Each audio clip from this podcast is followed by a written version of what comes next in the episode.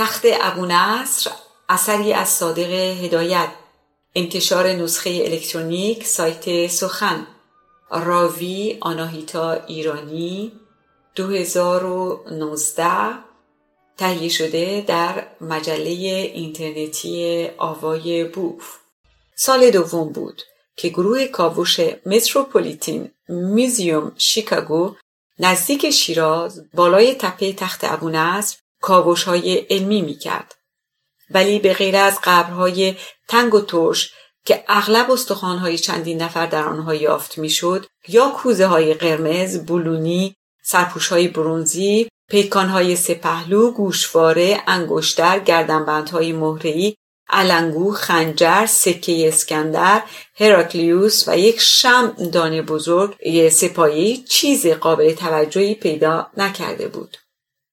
دکتر وارنر که متخصص اخکولوژی و زبانهای مرده بود بیهوده سعی می‌کرد از روی مهره های که خطوط میخی و اشکال انسان و یا حیوانات را داشت و یا علامات ظروف سفالی تحقیقات تاریخی بکند. گورست و فریمن که همکارانش بودند با لباس زرد و چروک خورده بازوهای لخت و ساقه های برهنه که زیر تابش آفتاب سوخته شده بود. کلاه کتانی به سر و دو سیه زیر بغل.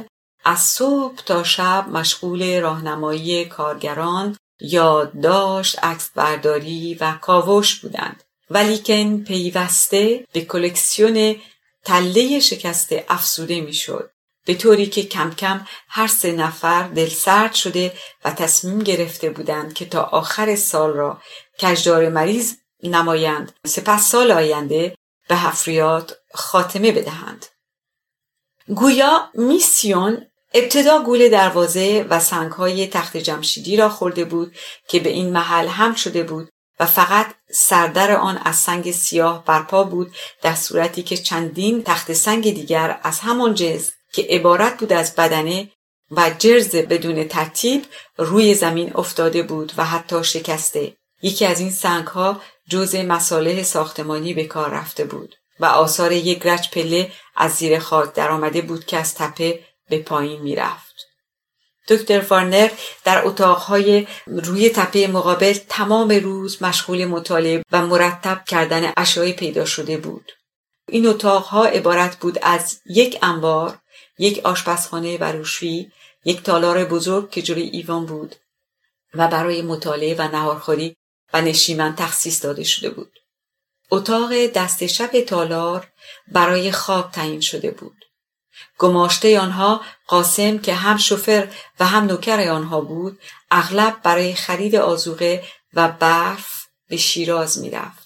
پانوشت پایین صفحه در شیراز به جای یخ در تابستان برف مصرف می شود که از کوه برفی می آورند. اغلب برای خرید آزوقه و برف به شیراز می رفت. چون آبادی های نزدیک مانند امامزاده دست خزر و برمدلک و یک قلعه دهاتی که سر راه بود مایحتاج زندگی محدود و به اندازه کافی به هم نمی رسید. برمدلک محل نسبتا با صفایی بود و هوای معتدل داشت. از این رو در تابستان تفریگاه اهل شیراز بود.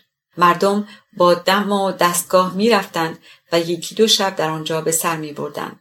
دکتر وارنر و همکارانش نیز هر وقت دست از کار میکشیدند به قصد گردش به برمدلک می‌رفتند و یا در تالار وقت خود را به بازی شطرنج و خواندن میگذرانیدند ولی پس از کشف تابوت سیمویه برق برگشت. مخصوصا در زندگی دکتر وارنر تغییر کلی رخ داد زیرا کشف این تابوت علاوه بر اینکه یکی از قطعات گرانبهای اخکولوژی به شمار می‌رفت سند مهمی در برداشت که تمام وقت وارنر را به خود مشغول کرد. یک روز که فریمن با دسته از کارگران در دامنه کوه مقابل مشغول کاوش بود علائمی کشف کرد و پس از کندوکاو چندین تخت سنگ که با ساروج و گل محکم شده بود بالاخره به نقبی سر درآورد که در کوه زده بودند با حضور دکتر وارنر و گورست تابوت سنگی بزرگی در میانه سردابه کشف کردند که به شکل مکعب مستطیل از سنگ یک پارچه تراشیده شده بود. به زحمت زیاد تابوت را حمل کردند و در اتاق خواب خود که مجاور تالار بزرگ بود گذاشتند. با دقت و احتیاط زیاد تخت سنگ در تابوت را برداشتند. گوشه تابوت کالبد مومیایی مرد بلندبالایی دیده می‌شد که چاند نشسته و زانوهایش را بغل زده بود. سرش را پایین گرفته و خود فولادینی به سر داشت که دو رشته مروارید رویش بسته شده بود. لباس زربفت گرانبهایی به تنش و یک بند جواهر نشان روی سینش و قدارهای به کمرش بود. اما تمام لباس اندوده به روغن مخصوصی بود و پارچه شفاف نازکی روی سرش افتاده بود. وارنر با احتیاط هرچه تمامتر پارچه نازک روی مومیایی را پس زد. گوشه حریری که جلوی دهن مومیایی واقع شده بود جویده و مثل اینکه آلوده به خون خشک شده بود. گوشت صورت به استخوان چسبیده بود و چشمهایش به حالت وحشت انگیز می درخشید. وارنر ملتفت شد دید یک لوله فلزی مانند دعا که به حلقه سیمی وصل شده بود روی سینه مومیایی به حالت موقت آویخته بود. دکتر وارنر لوله را از سیم جدا کرد. همین که باز نمود دو ورقه کاغذ پوستی از میانشان بیرون آمد که روی یکی از آنها به خط پهلوی نوشته شده بود و روی دیگری که کوچکتر بود خطوط هندسی و علاماتی نقش شده بود. وارنر وظیفه خودش می‌دانست که قبل از جستجو و کاوش بیشتری در اشیای تابوت ورقه را بخواند. تحقیقات و مطالعات دکتر وارنر چندین هفته به طول انجامید و در تمام این مدت به قدری شیفته مطالعه شده بود که از خواب و خوراک افتاده بود. اغلب در اتاق تنها با خودش حرف می‌زد و پیوسته پس از فراغت همکارانش راجع به متن کاغذی پوستی با آنها مباحثه می‌کرد. و یا غرق در مطالعه کتابهای عجیب و غریب سحر و جادو بود که رفقایش از آنها سردر نمی آوردند و این روش او را حمل بر جنون می کردند. یک روز طرف عصر بعد از آنکه فریمن دست از کار کشید با یک مشت تیله شکسته قرمز رنگ که روی آنها خطوط چپندر راست قهوه سیری کشیده شده بود وارد تالار شده تیله ها را روی میز بزرگ میان تالار که مملو بود از روزنامه مجله و آلبوم عکس گذاشت دکتر وارنر کنار لبش پیپ گذاشته بود و به حالت متفکر قدم می‌زد. نزدیک فینیمن رفت و از او پرسید گرست کجاست؟ رفته گردش. وانگهی یک هفته است به کلی عوض شده حقم دارد. چون از ما جوانتر است زیر آفتاب زندگی یک نواخ نداشتن تفریح به او خیلی سخت می‌گذارد. رفته شیراز؟ بله روز یکشنبه با هم در برمدلک بودیم گویا موضوع زنی در میان باشد. باید بهش تذکر بدهم که مواظب رفتار خودش باشد. هان خونش به جوش آمده. اما فراموش کردم به او بگویم می‌خواستم امشب را دور هم باشیم. می‌دانید؟ می‌خواهم امشب ساعت هشت و تشریفاتی که در نامه دستور داده شده انجام بدهم. فریمن متعجب کدام دستور؟ همان دعاهایی که می‌گفتید باید با شرایط مخصوصی خوانده و مرده زنده می شود؟ می‌دانم که تو دلت به من میخندی. اشتباه نکنید. من از شما بی ترم. ولی پیش خودم تصور می‌کنم این وسیعت نامه زنی است که شاید صدها سال پیش در گور رفته و معتقد بوده که خون خودش را تومه مومیایی کرده به امید اینکه روزی کاغذش خوانده بشود می‌خواهم بگویم به این وسیله آرزو و خواهش زنی برآورده می شود که نسبت به او مدیون هستیم. مدیون حسادت او هستیم. برای ما چندان گران تمام نمی شود فقط دو جور بخور لازم است که قبلا تهیه کردم. چند گل آتش و نیم ساعت صرف انرژی. برای ما خرج دیگری ندارد. کی می‌داند؟ ما هنوز به اسرار پیشینیان پی نبرده ایم. آیا مسحک نیست؟ من مسئولیتی به عهده خودمان نمی بینم که مطابق دستور عمل بکنیم. اگر این تابوت به غیر ما دست کسی دیگر افتاده بود آیا خودش را مجبور به اجرای هوا و هوس این زن می‌دانست به همین جهت که دست ما افتاده من معتقدم باید مطابق وظیفه خودمان رفتار کنیم اشاره به تیله های ما قبل تاریخ شما گمان می کنید این تیله های ما قبل تاریخی که روی آن مثلا می شود حد زد آدمیزاد احمقی در چهار پنج هزار سال پیش که کنار این کوه چشمه بوده میزیسته و در این کاسه آش میخورده علمی است؟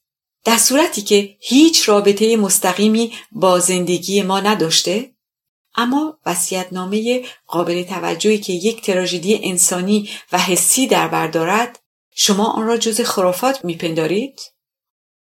خیلی طبیعی است که آنجایی که علوم متعارفی شکست می‌خورد با لبخند شکاک تلقی بشود. اگر مقصود علوم رسمی است که از آن پول در میآید خیر این موضوع علمی نیست و فقط تفریحی است.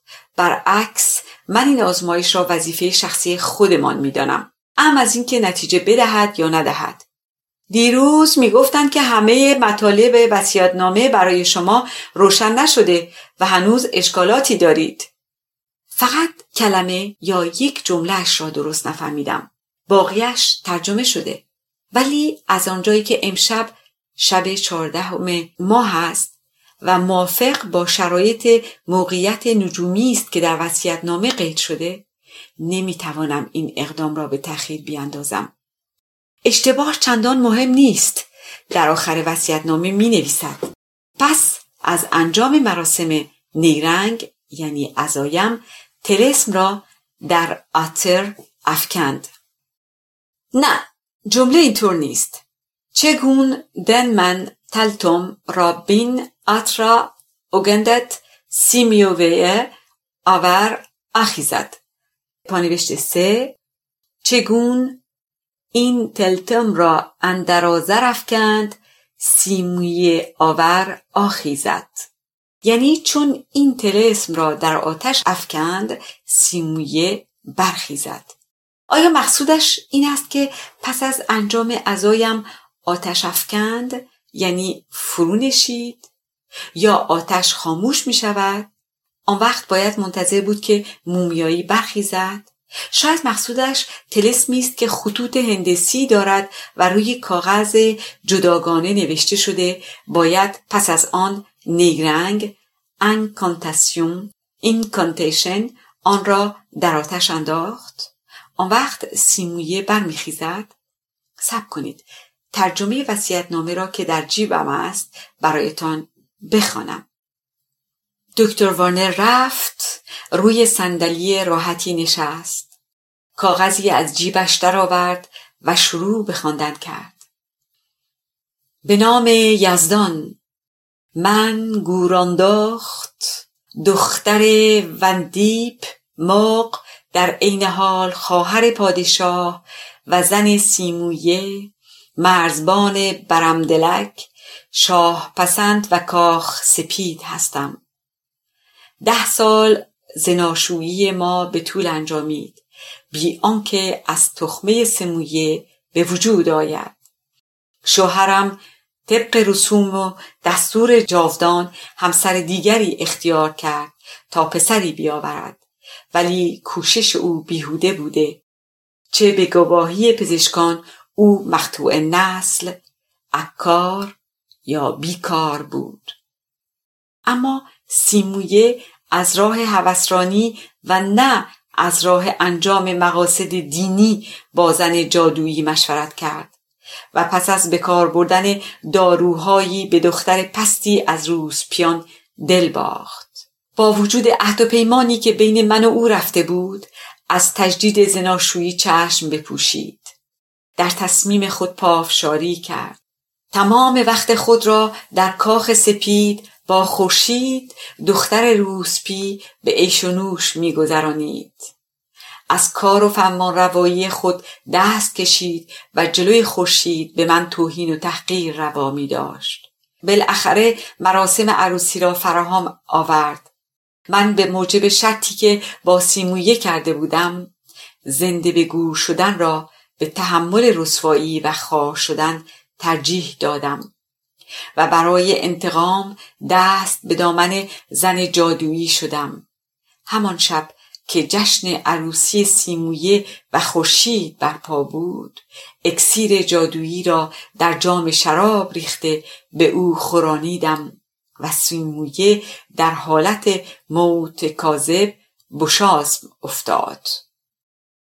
زن جادو وسیله دفع تلسم و زنده شدن سیمویه را در تلسم جداگانه به من داد. ولی من ترجیح دادم که با شوهر زنده در گور بروم و خونم در قبر خوراک او بشود. خون هر سه ما را در طول اقامت طویل زیرزمینی خود بمکد تا خفت همسری با خورشید را به خود هموار بکند. برای اینکه برادرم بداند که من به عهد خود وفا کرده ام تلسمی که دوباره او را زنده خواهد کرد در جوف وصیتنامه است. ای کسی که این نامه را می‌خوانی بدان که سیمویه نمرده و در حالت بشازم موت کاذب است. مطابق دستور زن جادو مومیایی شده و به وسیله این تلزم زنده خواهد شد. برای این کار باید در ماه شب چهارده بین تو و تابوت یک پرده فاصله باشد. بخوردان را برافروخته در مندیل یونه بگذارند و بوی خوش در آن بریزند و این کلمات را به بانگ بلند ادا کنند. اینجا متن کلماتی است که به پازند نوشته شده. گویا سریانی است. معنای آن معلوم نیست و فقط باید خوانده شود. به هر حال دانستن معنای عزایم در مراسم جادوگری ضروری نیست. بعد چون تلسم را در آتش اندازند سیمویه برمیخیزد. همین مطلب اخیر را درست نفهمیدم. اما چنان که ملاحظه می کنید همه دستورهای لازم را داده است. دکتر وارنر کنجگاوانه نگاهش را به صورت فریمن دوخت و بعد وسیعتنامه را تا کرد و در جیبش گذاشت. فریمن سرش را تکان داد. قصه حسادت ابدی زن. وارنر عینک خود را برداشت. پاک کرد و دوباره گذاشت. علاوه بر درام حسادت نکات مهمی برای من روشن شده. اولا زندگی داخلی یک حاکم عیاش را در زمان ساسانیان بر ما مکشوف می کند دیگر اینکه ناحیه تخت ابو نصر را برمدلک شاه پسند و کاخ سپید می نامیدند. دست خزر باغ زندان بوده. این مطلب را از روی اسناد دیگری پیدا کردم به علاوه بر ما ثابت می شود که در زمان ساسانیان ازدواج خویدوتوس خیش دادن یعنی زناشویی بین خیشان نزدیک و همخون معمول بوده و یا لااقل نزد حکام و اشخاص با نفوذ مرسوم بوده. ولی چیزی که مهم است تا کنون ما نمی‌دانستیم که در هر قبری چرا چندین استخوان مرده پیدا می شود اهالی اینجا می‌گفتند که در قدیم وقتی کسی زیاد پیر می شده و کاری از او بر نمی آمده جوانان او را با تشریفاتی بیرون شهر می بردند و زنده به گورش می کردند تا او به این وسیله روی زمین اسباب زحمت دیگران نشود. این اعتقاد نزد بعضی از طوایف آفریقا هم با تغییراتی وجود دارد. من تا کنون به همین عقیده باقی بودم. ولی مطابق این سند معلوم می شود هر مردی که می مرده زنهایش را با او زنده چال می کردند تا در آن دنیا همدم او باشند. این اعتقاد در نزد ملل قدیم وجود داشته است. از طرف دیگر چنان که همه مان ملاحظه کردیم دهن مومیایی آلوده به چیزی شبیه خون خشک شده است. طبق عقاید عامه اگر مرده کفن را به دندان بگیرد بین زندگان مرگ و میر میافتد. برای دفع بلا باید در قبرستان ها کاوش بکنند و بعد از آنکه مرده خونخوار را پیدا کردند سرش را با یک ضربت از تن جدا بکنند. در متن کاغذ پوستی نوشته شده که خون ما خوراک مرده بشود. حالا من نمی‌خواهم داخل در جزئیات عقاید عامه بشوم اما چیزی که مهم است ما در اینجا یک سند حقیقی و تاریخی در دست داریم آیا سیمویه در حال موت کاذب از خون زنهای خود تغذیه می کرده؟ آیا این خوراک برای چندین سال یک نفر کافی است؟ یا اینکه در این حالت پس از مدتی دیگر احتیاج به خوراک ندارند؟ من اعتقادی به خرافات ندارم ولی در اعتقادی خودم هم متعصب نیستم. فقط در عقاید آن زمان کنجگاو شدم. صرف نظر از موهومات و خرافات علوم امروز باید هر حادثه حسی و هر فنومنی را از شاخ و برگهایی که به آن بستن مجزا کرده و در تحت مطالعه دقیق قرار دهد ولی در این بین گرست که با آهنگ والسی سود می‌زد سراسیمه وارد شد یک سگ قهوه‌ای بزرگ هم دنبالش بود گرست کلاه خود را روی میز پرتاب کرد و قاسم را صدا زد و دستور داد شربت بیاورد. دکتر وارنر دنبال حرف خود را برید و نگاهی به فریمن کرد. وارنر به گرست حالا با فریمن راجع به شما صحبت می کردیم. لابد تعریفم را می کردید. وارنر قرار شد گوش شما را بکشم. حرفهای فریمن را باور نکنید. او مثل اوتلو حسود است. فقط آمدم به شما مرجع بدهم که پیش آمده خوبی شده. امشب هر دوی شما مهمان من هستید. دستی روی سر اینکا سگ قهوه‌ای کشید. وارنر پیپ خود را دوباره توتون ریخت و آتش زد و با تفنن مشغول کشیدن شد. قاسم سه گیلاس شربت آورد و جلوی آنها گذاشت. گرست از شربت چشید و گفت امشب هر دوتاتان در برمدلک مهمان من هستید. سه تا خانم هم آنجا هستند. می‌خواهم یک شب مثل شبهای عربی بگذرانیم. پانوشت چهار علف و لیله و لیله هزار و یک شب مگر ما در مشرق زمین نیستیم تا حالا به جز آفتاب سوزان که به کله ما تابیده و خاکش که تا توتیای چشم ما کرده ایم چیز دیگری آید ما نشده.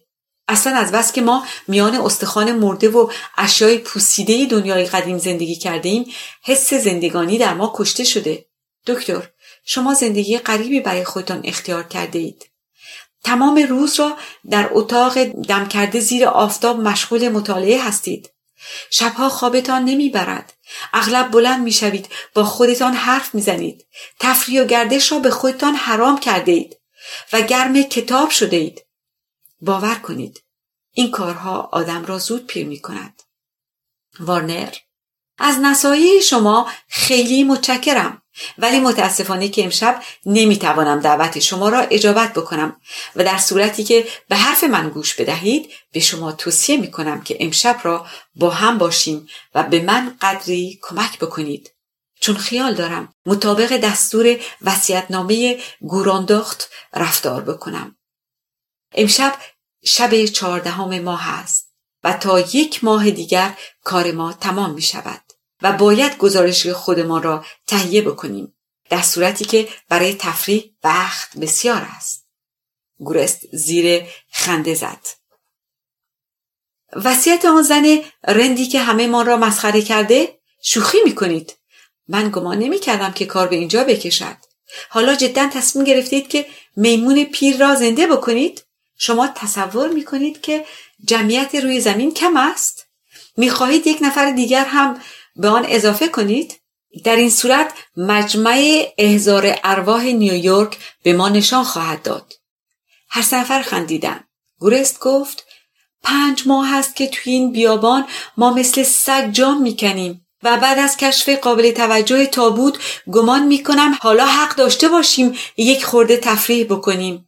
تقصیر من است که به فکر شماها بودم با اتومبیل رفتم شیراز سه تا خانوم و دو نفر ساززن را به اصرار با خودم آوردم چیزی که غریب است کشف تابوت سر زبانها افتاده و این زنها گمان می‌کنند که ما گنج و جواهر زیادی پیدا کرده ایم. در هر صورت الان در برم دلک هستند. چادر زدند و امشب را آنجا میمانند. هیچ کس هم در آنجا نیست. خلوت است. آیا از آن شیشه های ویسکی باز هم مانده؟ از حیث خوراک همه وسایل فراهم است. قاسم را فرستادم همه چیز را آماده کرده. دکتر وارنر با قیافه جدی من مخالفم که با اتومبیل میسیون از این قبیل تفریحات بشود. نباید فراموش کرد که مسئولیت بزرگی به گردن ماست. اخلاق و رفتار ما را خیلی مواظب هستند. در این جور جاهای کوچک آدم آب بخورد همه می‌دانند. دو روز دیگر قاسم یا هر یک از کارگران ممکن است هزار جور حرف برای ما در بیاورند. من مایه نیستم که رسوایی راه بیفتد. به شما توصیه می کنم که این دفعه آخرین دفعه باشد.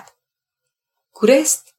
مطمئن باشید هیچ کس ما را ندیده چون آنها بیرون شهر آمده بودند ولی چیزی که قابل توجه است امشب ساز شرقی هم داریم. ساز زنها جهودند و فقط سازهای بومی را می نوازند.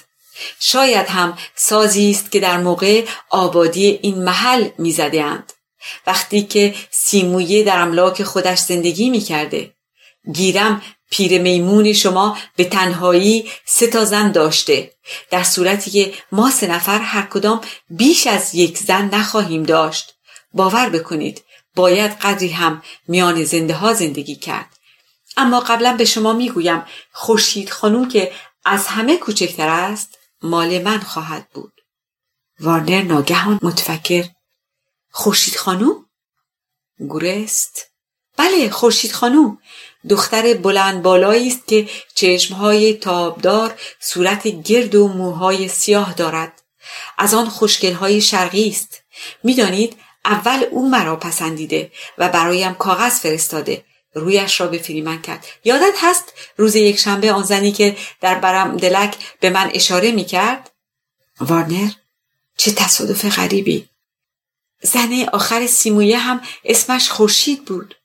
گورست. من گمان می‌کردم که شوخی می‌کنید. اما حالا می‌بینم که این افسانه به کلی فکر شما را سخت به خود مشغول کرده. آیا حقیقتا تصور می‌کنید که اسکلت جان می‌گیرد و سرگذشت آن دنیای خودش را برای ما نقل می‌کند؟ در این صورت رمان مزحکی خواهد بود. اما هنوز به روز رستاخیز خیلی مانده. پس اگر جواهراتش را برداریم به احتیاط نزدیکتر است. آن وقت بعد امتحان بکنید که مرد زنده می شود یا نه. وارنر با لحن جدی. دست به ترکیب مومیایی نباید زد. گورست. پس اقلا خل سلاحش بکنیم و قدارش را برداریم که اگر زنده شد ما را قتل عام نکند و جواهرات را با خودش ببرد. وارنر عینک خود را جابجا کرد. حق به جانب شماست که مرا دست میاندازید. حقیقتا موضوع عجیب و باور نکردنی است. خودم هم به هیچ وجه مطمئن نیستم. ولی حالات مرگ کاذب پر از اسرار است.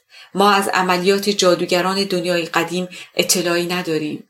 آیا درست به چشمهای این مومیایی نگاه کرده اید؟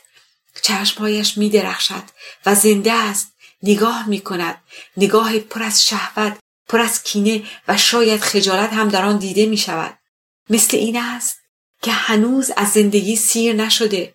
من تا کنون اقرار نکرده بودم اما شراره زندگی در ته چشمهایش مانده. برفرض هم که زنده نشود. همانطور که به فریمن گفتم ما چیزی گم نکرده ایم ولی در صورتی که زنده شد یا فقط تکان خورد. فکرش را بکنید چه اتفاق بینظیری در دنیا خواهد بود. گورست. تصور محال است. من می‌خواهم بدانم آیا بعد از چندین صد سال برفرض هم که مرده مومیایی بشود و اعضای بدنش با وسایل مخصوصی تازه نگه داشته شود همه اینها فرض است چون در این صورت ماموت را هم که زیر برفهای سیبری کاملا حفظ شده باشد ممکن است دوباره زنده کرد آیا ممکن است به قول خودمان بعد از چندین صد سال مومیایی دوباره زنده شود؟ دکتر وارنر گفت من از شما دیر باورترم اما حالت مرگ کاذب فنومنی است که امروزه هم کم و بیش مشاهده می شود.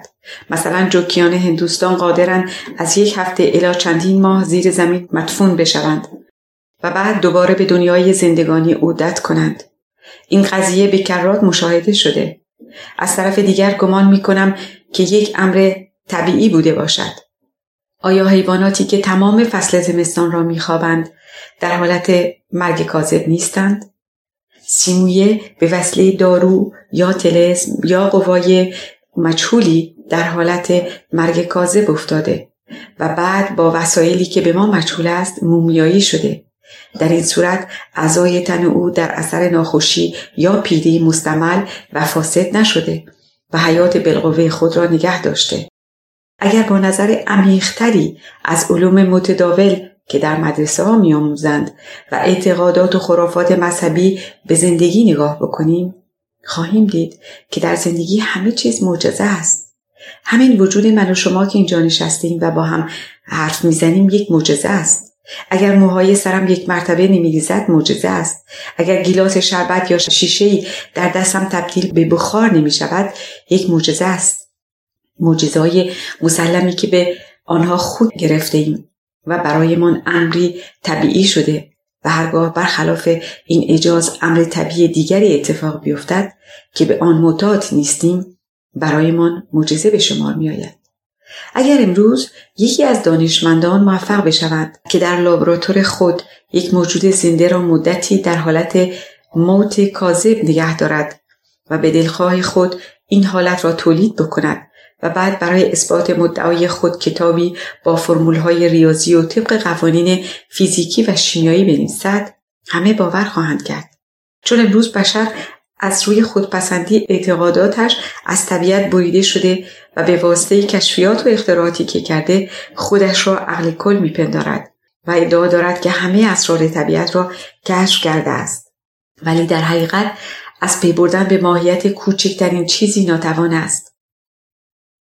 انسان مغرور پرستش معلومات خود را مدرک قرار داده و می‌خواهد حادثات طبیعت مطابق فرمول های او انجام بگیرد. در قدیم بشر ساده تر و افتاده تر بود و بیشتر به معجزه اعتقاد داشت. به همین جهت بیشتر معجزه اتفاق میافتاد. می‌خواهم بگویم که نزدیکتر به طبیعت و قوانین آن بود و بهتر می‌توانسته از قوای مجهول آن استفاده بکند. گمان نکنید که من مخالف علوم دقیق امروزه هستم. برعکس معتقدم که هر اتفاقی از آن قریبتر نباشد بشر کشف نکرده. اگر غیر از این نباشد چیز مزهک و باور نکردنی خواهد بود.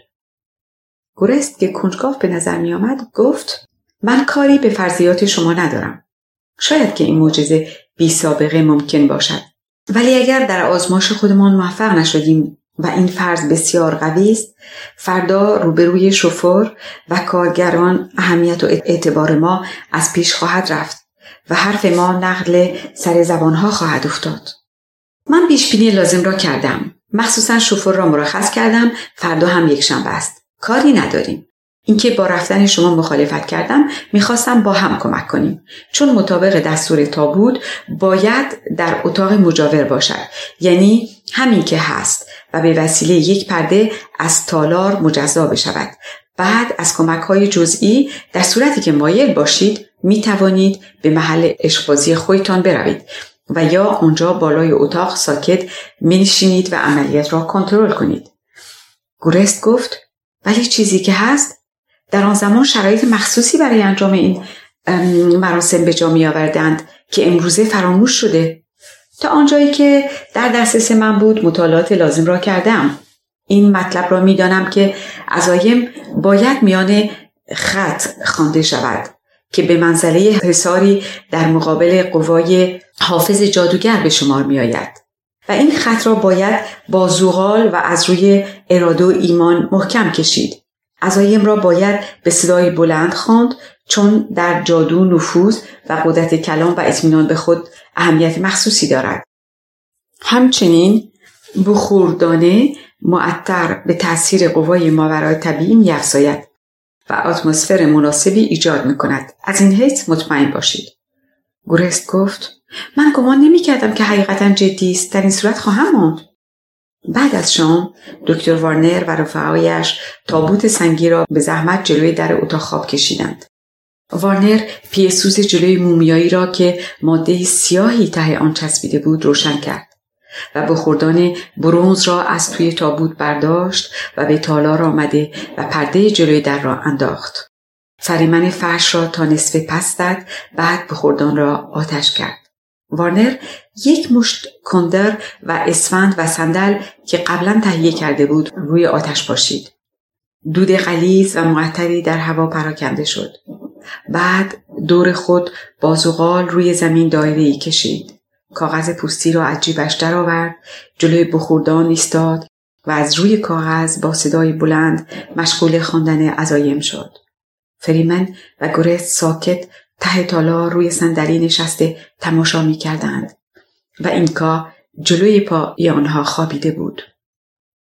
وارنر کلمات عجیبی را خیلی شمرده می‌خواند که معنی آنها را خودش هم نمی‌دانست. ولی در ضمن خواندن عزایم تلسم جداگانه که رویش خطوط هندسی ترسیم شده بود از دستش لغزید و در بخوردان جلوی او افتاد و سوخت. و بی آنکه او ملتفت بشود در میان دود و بخور معطر حالت مخصوصی به وارنر دست داد. سرش پیش می‌رفت و یک نوع لرز آمیخته با ترس و حالت عصبانی به او مستولی شد به طوری که فاصله به فاصله صدایش میخراشید و جلوی چشمش سیاهی می‌رفت. ناگهان اینکا که ظاهرا خواب و مطی به نظر میآمد بلند شد و به طرف در خیز برداشت و زوزه کشید. ولی گورست برای اینکه در مراسم عزایم خلالی وارد نیاید قلاده این کار را گرفت و به زور او را برد و زیر میز خوابانید در صورتی که سگ به حالت شتاب زده جست و خیز برمی داشت و می‌خواست از اتاق بیرون برود. در همین وقت وارنر با صدای لرزانی چند کلمه نامفهوم ادا کرد. ولی مثل اینکه پایش سوز شد یا در اثر دود و کوشش فوقالعاده گیج شده بود به حالت عصبانی زمین خورد. گورست و فریمن او را برده روی نیمکت خوابانیدند. همان وقت که تلزم در آتش افتاد جلوی روشنایی پیسوس که بوی خوشی از آن پراکنده می‌شد لرزهای بر اندام مومیایی افتاد. عدسه کرد.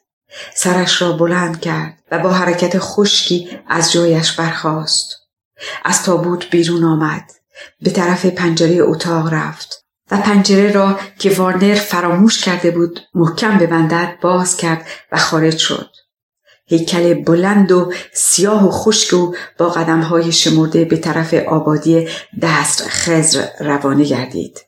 نسیم ملایمی میوزید. آسمان مثل سرپوش سربی سنگین و شفاف بود و روشنایی خیره کنندی از ماه که به نظر می آمد پایین آمده است روی تپه و ماهور پراکنده شده بود که طبیعت را بیجان و رنگ پریده جلوه می‌داد. مثل اینکه این منظره مربوط به این دنیا نبود دست راست دروازه تخت جمشیدی با سنگ سیاه یگانه بنا بود که از زمان سابق برپا بود باقی دیگر گودالها و مقاکهایی بودند که تله های خاک کنارش کود شده بودند سایه سیمویه بلندتر از خودش دنبال او روی زمین کشیده می‌شد. در این وقت زوزه اینکا از توی تالار بلند شد ولی سیمویه بی آنکه التفاتی بکند قدمهای مرتب و بلند برمی داشت. مثل اینکه به وسیله کوک یا قوه مجهولی به حرکت افتاده. نگاهش خیره و براق به زمین دوخته شده بود. گویا محتاب چشمش را می‌زد.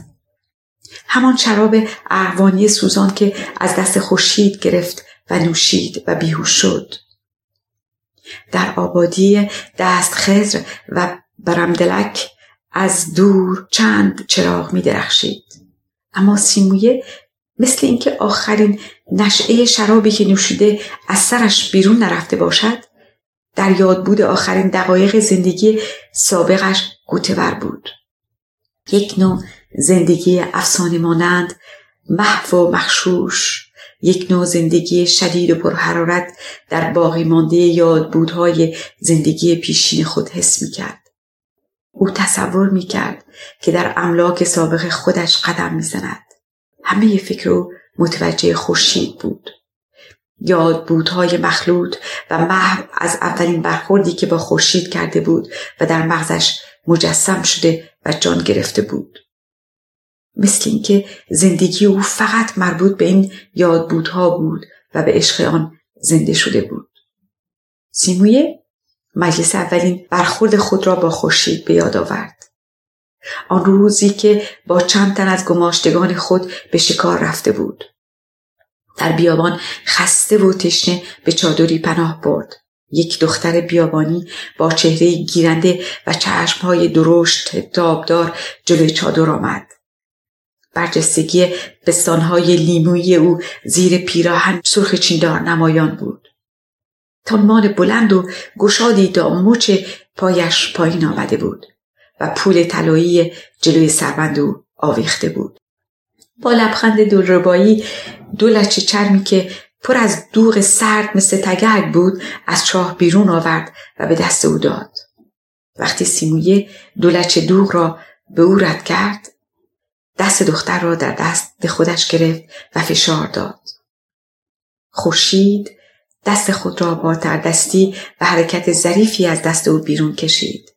دوباره لبخند زد. دندانهای محکم سفیدش بیرون افتاد و گفت تو هم دلت سرید؟ چون خورشید نمی‌دانست که مهمان او سیمویه مرزبان است. این جمله تا ته قلب سیمویه اثر کرد. آیا زن جادو به او دستور نداده بود که برای تقویت و جوانی باید با دختران باکره معاشره بکند و دختران عیانی که به او معرفی کردن هیچ کدام را نپسندیده بود؟ این پیش آمد کافی بود که سیمویه دل خود را ببازد و حقیقتا دل سیمویه سرید با وجود شرطی که با زن اولش گورندخت کرده بود. از این روز به بعد تمام هوش و حواسش پیش دختر بیابانی بود. چندین بار پیشکش هایی برایش فرستاد. و بالاخره با وجود بختان و نارواهایی که زن اولش از روی حسادت به خورشید می‌زد و خود او را تهدید به کشتن کرده بود رسما به خواستگاری خورشید فرستاد و شب عروسی جشن مفصلی برپا کرد.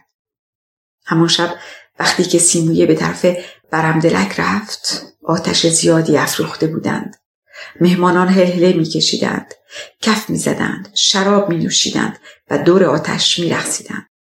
صورتهای برافروخته و مست آنها جلوی آتش زبانه می‌کشید و به طرز وحشتناکی روشن شده بود. سیمویه مطابق سنت از میان جمعیت گردش کنندگان دنبال خورشید میگشت. تا بالاخره جلوی مجلسی رسید که خونیاگران مشغول ساز و آواز بودند. خورشید با لباس جواهر دوزی کنار مجلس روی کنده نشسته بود. سیمویه از پشت درختان سه بار خورشید را صدا زد. خورشید با حرکت دلربایی از توی سینی یک جام شراب اقوانی برداشت به طرف سیمویه رفت و جام را به دست او داد. سیمویه دستش را به کمر خورشید انداخت و آهسته زیر درختان کاج پنهان شدند. بعد به تنه درختی تکیه کرد و اندام باریک و حرارت خورشید را در آغوش کشید و روی سینه فراخ خود فشار داد. خورشید چشمهایش را به هم گذاشت. سیموی جام شراب ارغوانی را که از دست خورشید گرفته بود تا ته سر کشید. جام را دور انداخت و لبهای خود را به طرف دهن نیمه باز خورشید برد. ولی خورشید سر خود را برگردانید و لبهایش روی گردن او چسبید. ناگهان شراب قوی و سوزان در تمام رگ و پی سیمونه ریشه دوانید و سیمویه از حال رفت. پاهایش لرزید و سرمایی از دستها و پاهایش به قلب او نفوذ کرد.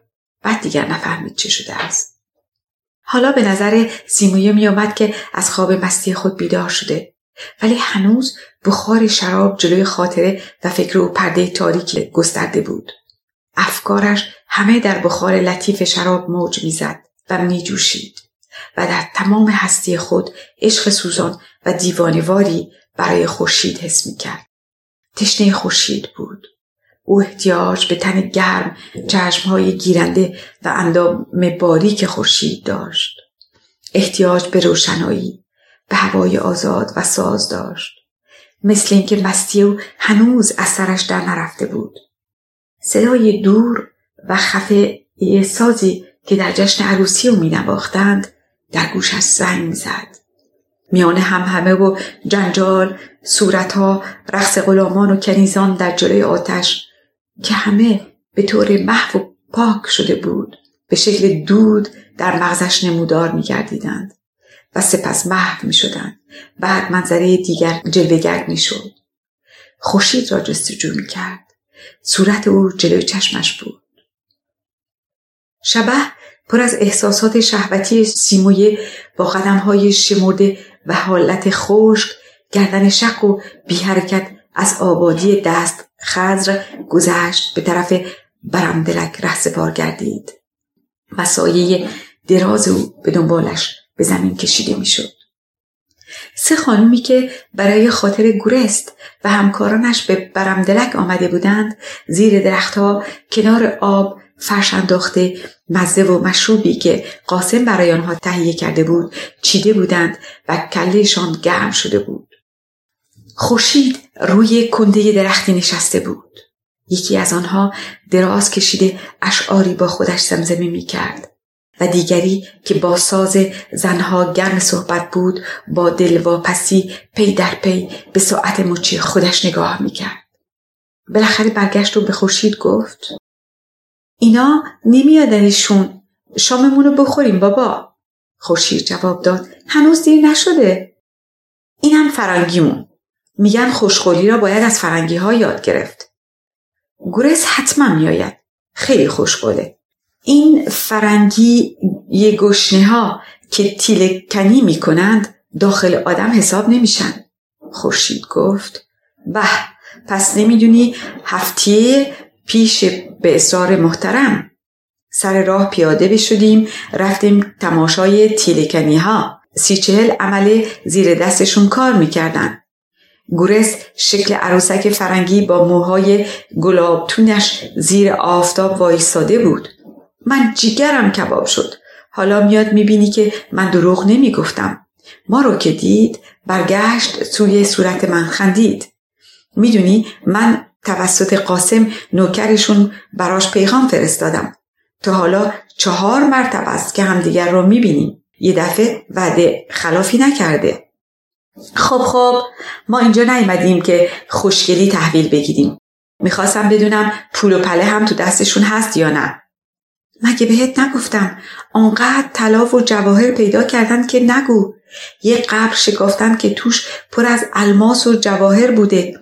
با هفتاد خم خسروی که روش اجدها خوابیده بوده. و به خیالت من دروغ میگم؟ میگی نه؟ از قاسم بپرس. اگه می‌دونستم که نمیان من به یه نفر دیگه قول داده بودم. به کی رو می‌خواستی بیاری؟ جواد آقا تون انگوش کوچکش گورس حساب نمیشه. تو هم ما رو با گورس خودت کشتی. اون دوتای دیگه چطوری هم؟ اونا هم خوبن. من فقط یکیشونو دیدم. زنی که روی قالیچه دراز کشیده بود و با خودش سمسمه می‌کرد گفت شما ماشاءالله چقدر حوصله دارین. می‌خوان بیان می‌خوام هرگز سیام نیان رویش را به ساز زنها کرد. رحیم خان قربون دستت. یه دستگاه ساز حسابی بزن. رحیم خان قانون زن با صورت قرمز و مطی فورا روی ساز خود خم شد و به آهنگ مخصوصی شروع به نواختن کرد. مرد کوتاه آبرویی که پهلویش نشسته بود دنبک را برداشت و به همان آهنگ یک ترانه جهرومی را می‌خواند. بلندی سیل عالم می‌کنم من یار جونی. نظر بر دو سو دشمن می‌کنم من یار جونی. یکیم شب دیگری ما رو نگه دار یار جونی که فردا درد سر کم می‌کنم من یار جونی مهربونی. به قربونت میرم تو که نمی‌دونی. سر دو دو میرم خونه فلونی یار جونی. صدای نمیای ناله, ناله جوانی یار جونی. عزیز من دلبر من از این گوشه لبهات کن منزل من. زنها میخندیدند و های شراب را به سلامتی یکدیگر به هم می‌زدند. اما خورشید گیلاس خود را بلند کرد و به سلامتی گورس سر کشید. ناگهان از پشت درختها هیکل بلند و تاریکی که لباس زرد و زری به برداشت پیدا شد. مثل اینکه چراغ چشمش را می‌زد. پشت سایه درخت ایستاد و صورتش را پایین گرفت. بعد صدای خفه از جانب او آمد که می‌گفت خورشید خورشید. صدای او آهنگ گورس را داشت. خورشید گیلاس شراب را پر کرد. برداشت و به طرف صدا دوید. به خیالش که گورست است. محض شوخی پشت درختها قایم شده. ولی همین که جلوی هیکل تاریک رسید دید که یک دست استخوانی خوش شده گیلاس را از او گرفت و دست دیگرش محکم دور کمرش پیچید. خورشید دستش را به گردن بند او انداخت.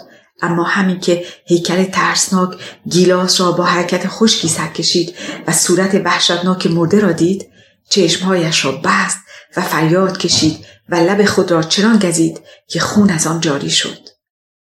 با حرکت سریع و غیر منتظری دهان سیمویه روی گلوی خورشید چسبید. مثل اینکه می‌خواست خون او را بمکد. ناگهان در اثر شراب و فریاد خورشید مستی سنگینی که تا کنون جلوی چشم سیمویه را گرفته بود از سرش پرید. مثل اینکه پرده ای از جلوی چشمش افتاد و به وضع و موقعیت حقیقی خود آگاه شد. اصلا حالت صورت این زن او را هوشیار کرد. چون علاوه بر شباهت همان حالتی بود که صورت خورشید در زندگی سابقش داشت و آشکارا دید که این زن از زور ترس و وحشت خودش را به تسلیم کرده بود. در صورتی که چنگالش به گردنبند او قفل شده بود برای گردنبند بود. همانطوری که در زندگی سابقش خورشید نسبت به او علاقه نشان داده بود و تا حالا با یک امید مهم زنده بود.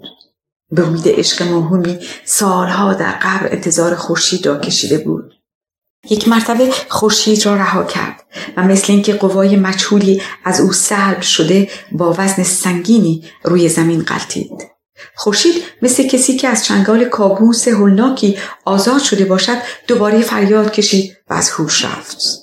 در همین وقت دکتر ورنر و فریمن و گورست با این وارد شدند.